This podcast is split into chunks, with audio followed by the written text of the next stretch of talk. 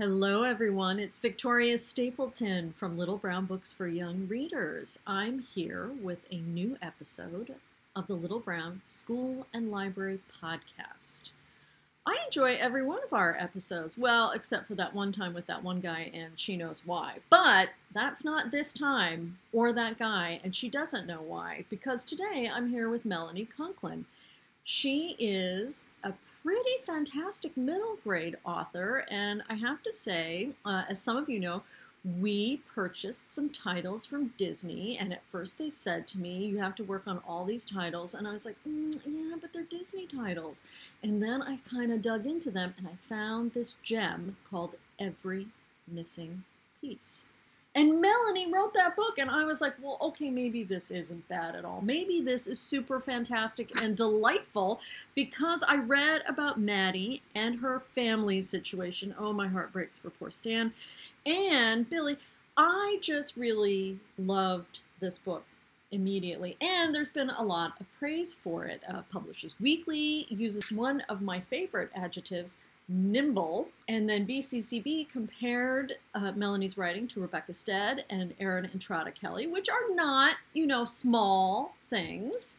So uh, it's a high bar, but it's a satisfying read. It's a highly moral and interesting read. Some of you may know Melanie from her earlier novel, Counting Thyme, not published by Disney or by Little Brown Books for Young Readers, so I'm not going to mention who published it, and I don't care. But you have a Google machine and you can look it up. So, Melanie, welcome to LBYR and welcome to the podcast. Thank you. I'm so happy to be here. I really enjoyed this book. I love a book where there's a lot to think about because I I do have ideas about middle grade fiction, and we'll get to my soapbox on that at the end of it. But I feel like this book really hit every one of my buttons, and I felt so deeply for Maddie. But what I really enjoyed is you have an expert balance of voice and place and plot and building of character. And so I kind of want to have you focus on constructing Maddie as a literary character in the in the sense of you have the things of you know physical description or settling on the voice and settling on the circumstances but also thinking about the psychological formation of that character. How do you develop your characters morally and psychologically in developing the novel? That is a big question. I'm so sorry but i believe in you. Having read your book i believe you can answer big questions. Thank you. Thanks for the faith Well, how do you get started on this? How do you do this work of constructing the character? Well, for me, uh, when I start a book, it begins with the character. I have accepted that in my writing process, I will write the wrong plot the first two or three times that mm-hmm. I draft a novel. And that is because my novels are built on the character's emotional arc. Mm-hmm. And so, what I'm exploring in those early drafts is connecting with this character to discover what their wound is that they have in the past and what kind of plot they need to experience in order to learn and grow because mm-hmm. we all know we know plot is just the course of events that happen in a story mm-hmm. but story is how the plot affects your character and makes them change and grow. Mm-hmm. So that's what I'm interested in is how do we change as human beings? You know, it's not easy for me, but I love exploring how do these characters change because of what happens with them because that's why we read. We read to find out how these characters will act and what choices they will make.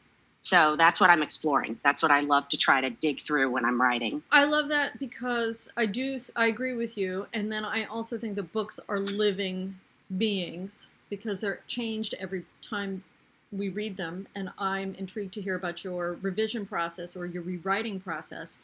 Uh, mm-hmm. Particularly with this book, because it is almost as if you're reading the story as you write it. Mm-hmm. So, when we talk about Maddie, at what point did you begin with her, and at what point did it feel right with her that you had her right story? Well, for me, when I start exploring, I, I have an I have a what if that comes to mind, mm-hmm. and that's where the whole story comes from. And for me, the what if in every missing piece, what if you found a missing child? That was a what if that I thought about as a child. Mm-hmm. Um, I we had posters that we saw in the grocery store, and we had those milk cartons with pictures on the back at school because I am that old. I remember as a child looking at those pictures very intently and trying to put that person's face into my brain in case I saw them so that I could do the right thing and help them. So that what if was with me for a long time. What if you found someone that you thought was a missing child? So I had the what if at first, and I wrote a story of, you know, this a girl who meets a new boy in her neighborhood and suspects he may be a child who had gone missing. And there that was an interesting question and I wanted to find out the answer to that question, mm-hmm. so that's good. But it took me a while to find out why Maddie personally needs to know the answer to the question. You know, I feel like sometimes when I read a story, a book, it will fall a little flat because the character wants something desperately, mm-hmm but we don't connect with why.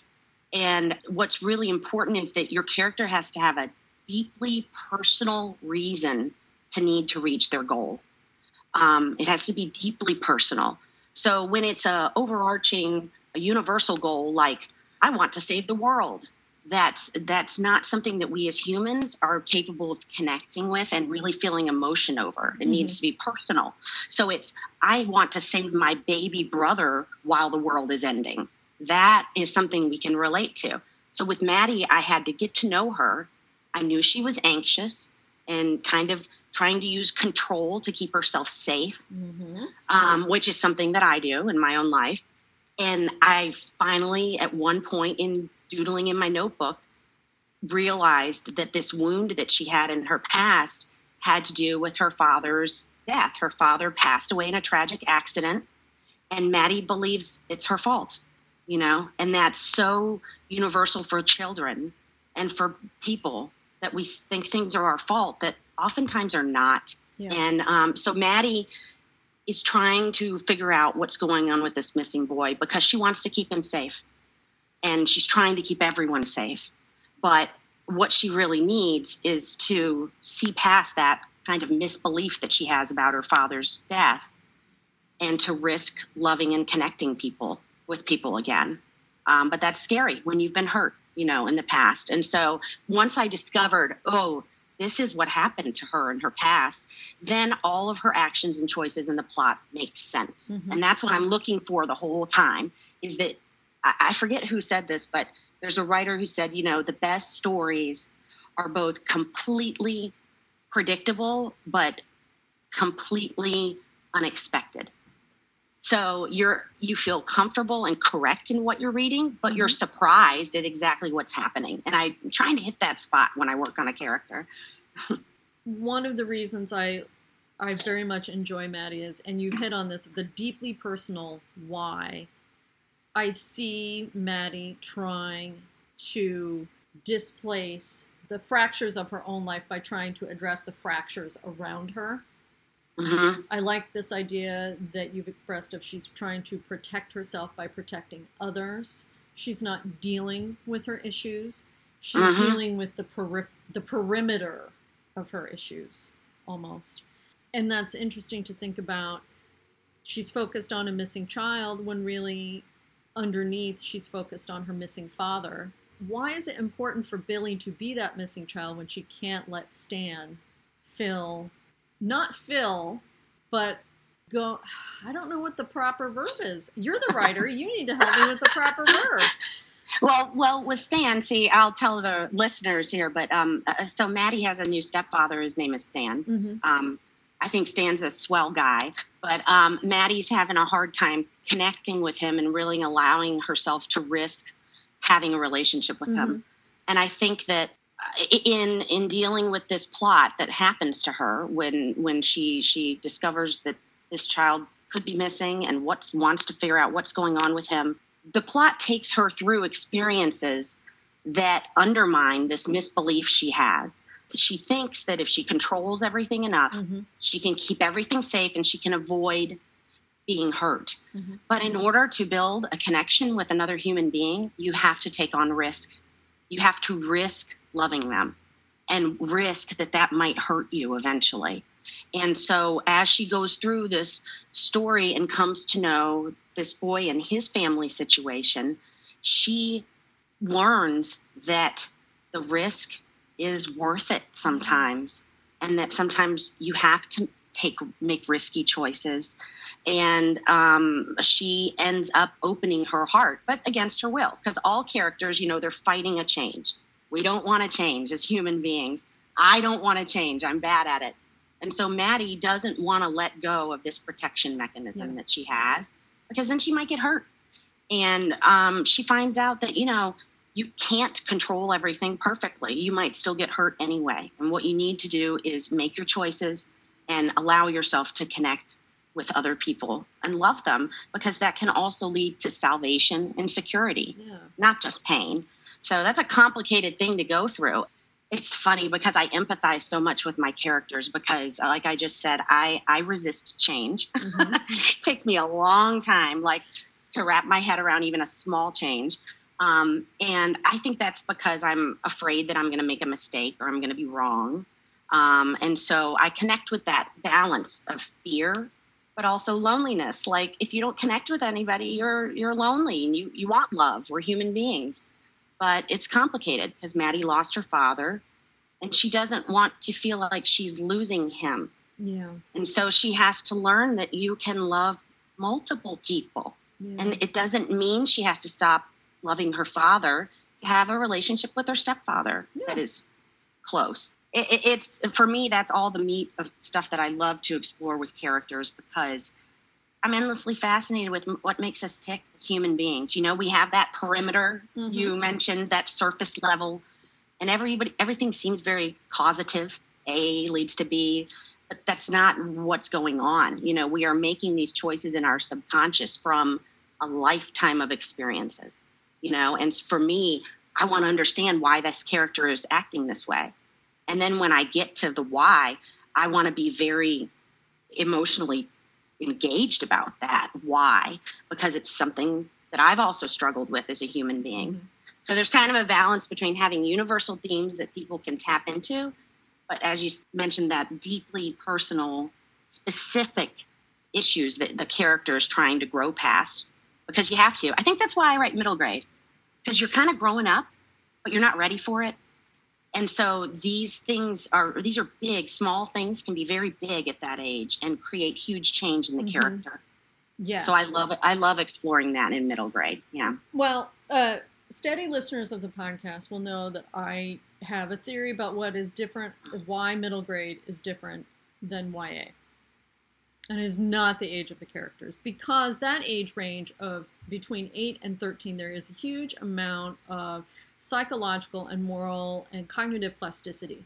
Not every 12 year old, not every 10 year old, not every 8 year old is at the same place on each of these scales. And while you can have a very cognitive, cognitively accomplished 8 year old, they can be emotionally not there yet. You can have a very emotionally well developed 13 year old, but not, you know, they don't have those cognitive abilities that maybe some younger ones have. There's a lot of, of um, variability in this area. So this allows me to think about middle grade as a place where the arbitrariness of the world is disproved. Mm-hmm. You know, six year olds, you know, like uh, are used to their parents saying, "But I said so." That's why I said so. Exactly. And then in middle grade fiction, and I think a really good piece of middle grade fiction, such as Every Missing Piece, these characters are experiencing the world around them and they're experiencing mess, they are experiencing choices, but they are they understand the world is what adults made it.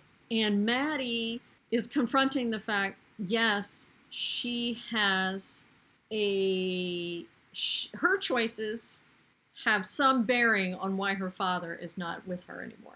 Yes. I don't want to say I don't want to have like a big moral word attached to that because I just you know this it, it having a big moral word attached to that imply, implies she had some sort of agency or volition about I don't want my dad Yeah. around etc. But it does feed into her because sh her actions and choices have some bearing on the world she lives in now, and she's understanding this. Mhm.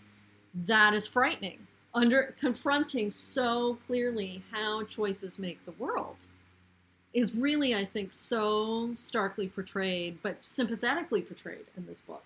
And then counterpointing that, I know I'm supposed to be really fixated on Billy, but I really just do think about Stan because he's sort of a counterpoint of like he moves to a different place. He Mhm. marries a woman with a child. he is completely the fish out of water, but his sense of risk and his sense of choices, investment, continuing risk, willing to be wrong, willing to fail is interesting Mhm. as a model for Maddie. I uh, I enjoy when I'm when I'm working on a book. After I get through the mess of the first draft, which is just a subconscious dump, right? Then I, when I'm revising, one of the things I do is I chart each character, Ooh. whether they're the primary character, all of the secondary characters, and some of the tertiary characters.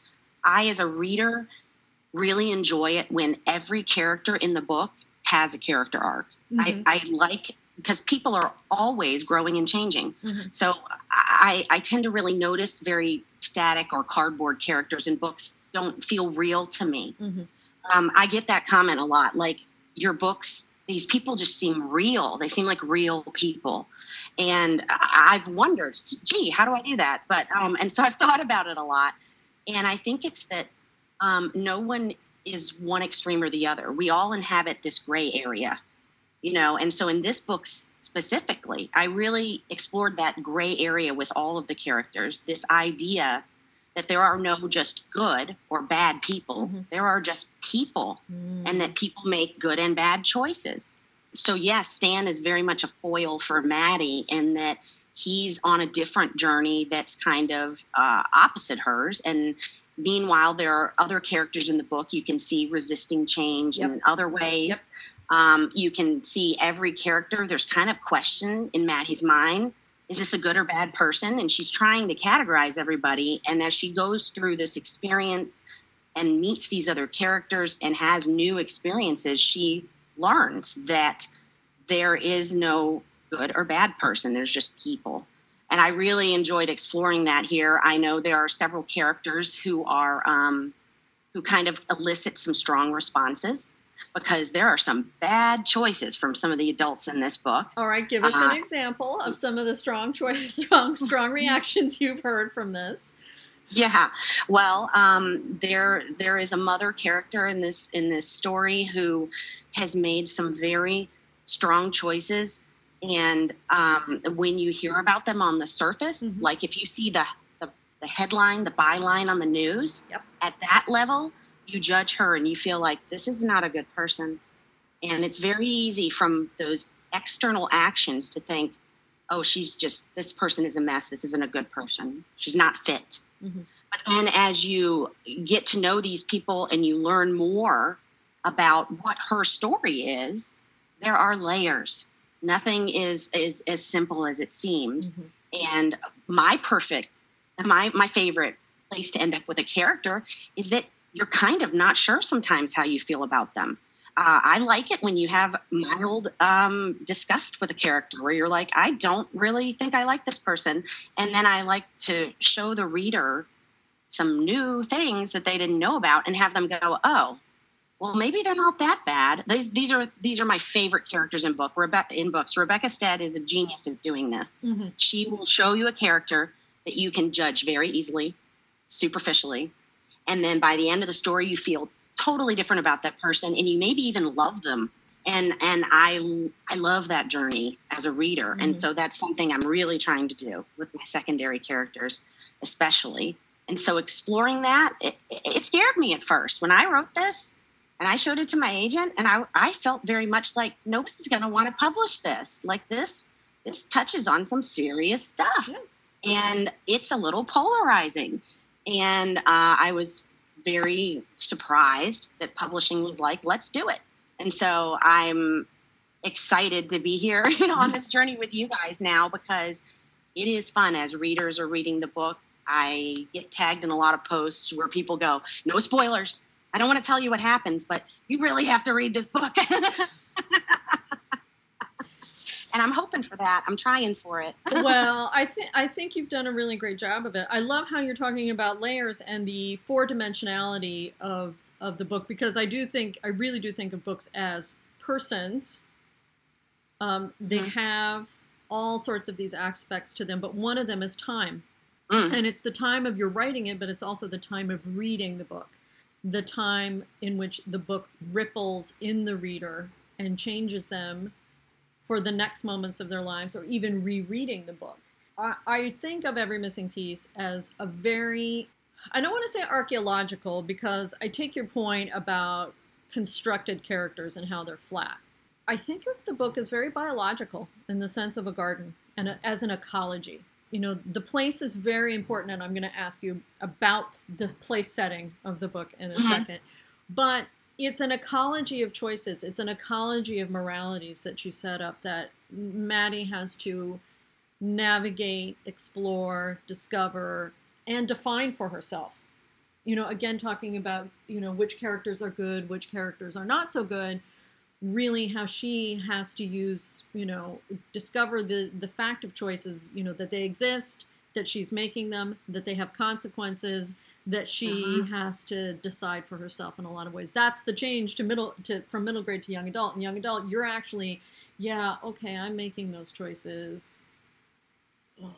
So Matt, Maddie really is on that edge of moving from one stage to the next, and it's that ecology of characters and ecology of decision making that she's really confronting, and then you pair it with place and her connection to place. Can you talk a little bit about the setting as an uh, as it as it relates to the plot, but as it re- relates to these characters and how they developed? Yeah, I know some authors tend to write stories that are set kind of in the same place. Like they like to write stories set in a certain city, or they have a fictional place that they often mm-hmm. set their stories. For me, when I'm thinking of the the what the meat of this story is, what the character's emotional arc is, it is very important for me that the setting is also an antagonist for the character. So that is the way I approach setting. It feels right when the setting is to some degree part of the problem and a struggle for the character. It's interesting because as I was thinking about this story of this girl and and finding a missing child. And for me it just took me right back to my childhood which was in North Carolina where the book is set. And I've lived in a lot of other places big cities Chicago New York and they have different feeling. For this story I wanted the intimate setting where people know a little bit more of your business, where your community is physically smaller, fewer mm-hmm. number of people, um, where this community, because it has fewer people, is in your business, but is also kind of your extended family, which is something that happens in smaller towns. It happens in subdivisions, you know, where neighbors get to know each other and you have this feeling of extended family. And having grown up in the South, uh, my parents are actually from Buffalo, so they're not heritage Southerners. So growing up down there, I had kind of this dichotomy of growing up in North Carolina and having all the experiences of a child from the South, but also not being from the South. Um, mm. And having that sometimes be an issue and clash with friends or the community. And I reflected a lot on that uh, in this, in every missing piece. I decided that's where I wanted to set it. I wanted to write these times from my childhood, and I wanted to show how this community is so interwoven and how there is a community morality that really plays into the events in the story. Because um, I, I believe that you could set a story anywhere, right? But it's going to work best in certain settings. So the goal is to find where is the setting that amplifies this character's journey the most. And in this setting, I loved that it brought even more layers of, of, of choice and morality into it because so this is a community and they're dealing with some big issues that have to do with interpersonal family dynamics and because they are a small and interwoven community there is loyalty there is protection there is a different risk taking hierarchy than you might find in other places. Mm-hmm. Um, and that's been interesting to talk with people about because everyone who reads it who's from back home or in the South, I get a lot of, oh my gosh, you really know what it's like to grow up in the South. And I don't think it's how you describe the trees or the birds. I, I think it's how you show those emotional connections in a community and how that community is a living, breathing being that also makes good and bad choices and also has room to grow. And so uh, that for me is important. I say, how is this setting an antagonist? How does it interact with my character's journey? Because that character has to go through it to change. You have to really push someone to change. Mm-hmm. Um, And man, that's the struggle of middle school, right? I was very late to mature. And, uh, you know, I struggled in middle school with ev- other people growing up around me and makeup and wearing bras and doing all these. And I, I just wasn't ready for any of it. I was mm-hmm. still like a third grader mentally.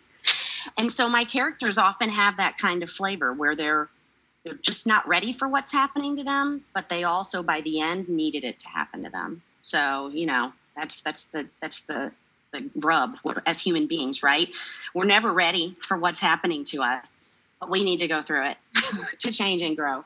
I, I just as you were talking about that setting as antagonist, I mm-hmm. that just something just clicked for me in that. And then of course talking about really not so much the landscape but the people. Mm-hmm.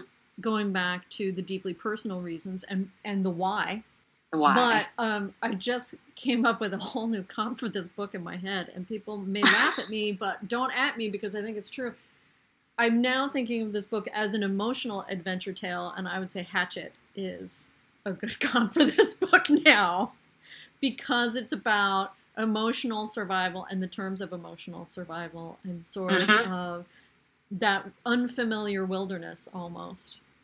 Yeah, very much. That, that's actually my husband's favorite book too. So we talk about it a lot.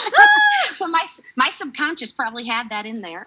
I love that. Sorry for making the high high high tight sound in the ear holes, people. Um, I don't squee. I go.